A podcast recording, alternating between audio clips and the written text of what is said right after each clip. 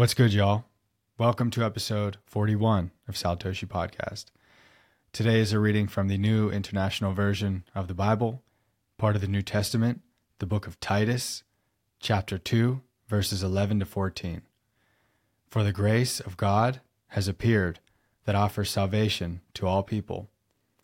It teaches us to say no to ungodliness and worldly passions, and to live self controlled, upright, and godly lives in this present age, while we wait for the blessed hope, the appearing of the glory of the great God, of our great God and Savior, Jesus Christ, who gave himself for us to redeem us from all wickedness and to purify himself a people that are his very own, eager to do what is good. First, I think it's very important to recognize that sin separates us from peace.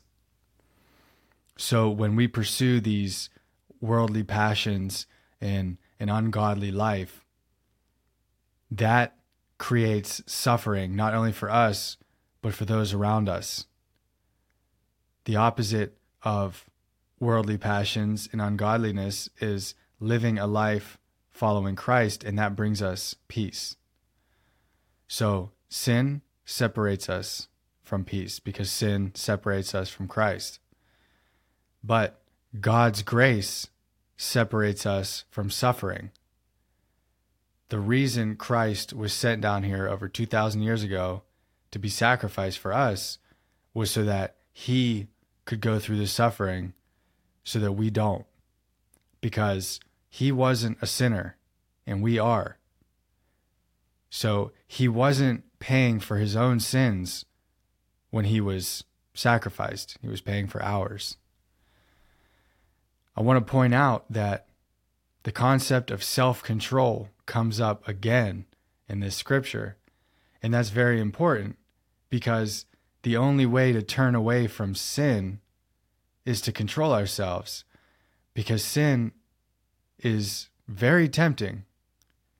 Sin is, like I said before in a previous episode, often fun it's the exciting way to live life.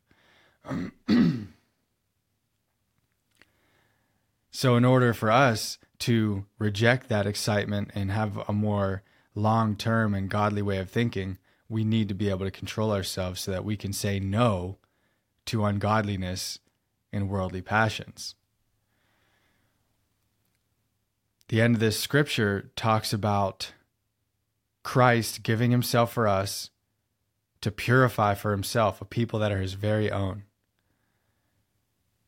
If we feel pure, it's because of Christ. Christ is our only way to purification. So all of us have a past littered with sin. We can either continue suffering on our own or we can recognize that Christ is our Savior and feel purified. It's not just knowing that we're purified and that gives us peace, there's actually a feeling that comes with it, a feeling of cleanliness that comes with it. And without Christ, we belong to Satan. So I know I say a lot that Christ is the only way to salvation, and that might turn a lot of people off. But the alternative lifestyle is belonging to Satan and there's a chance, in my opinion, I'm fully convinced, but for those who are not, there's a chance that heaven and hell do exist.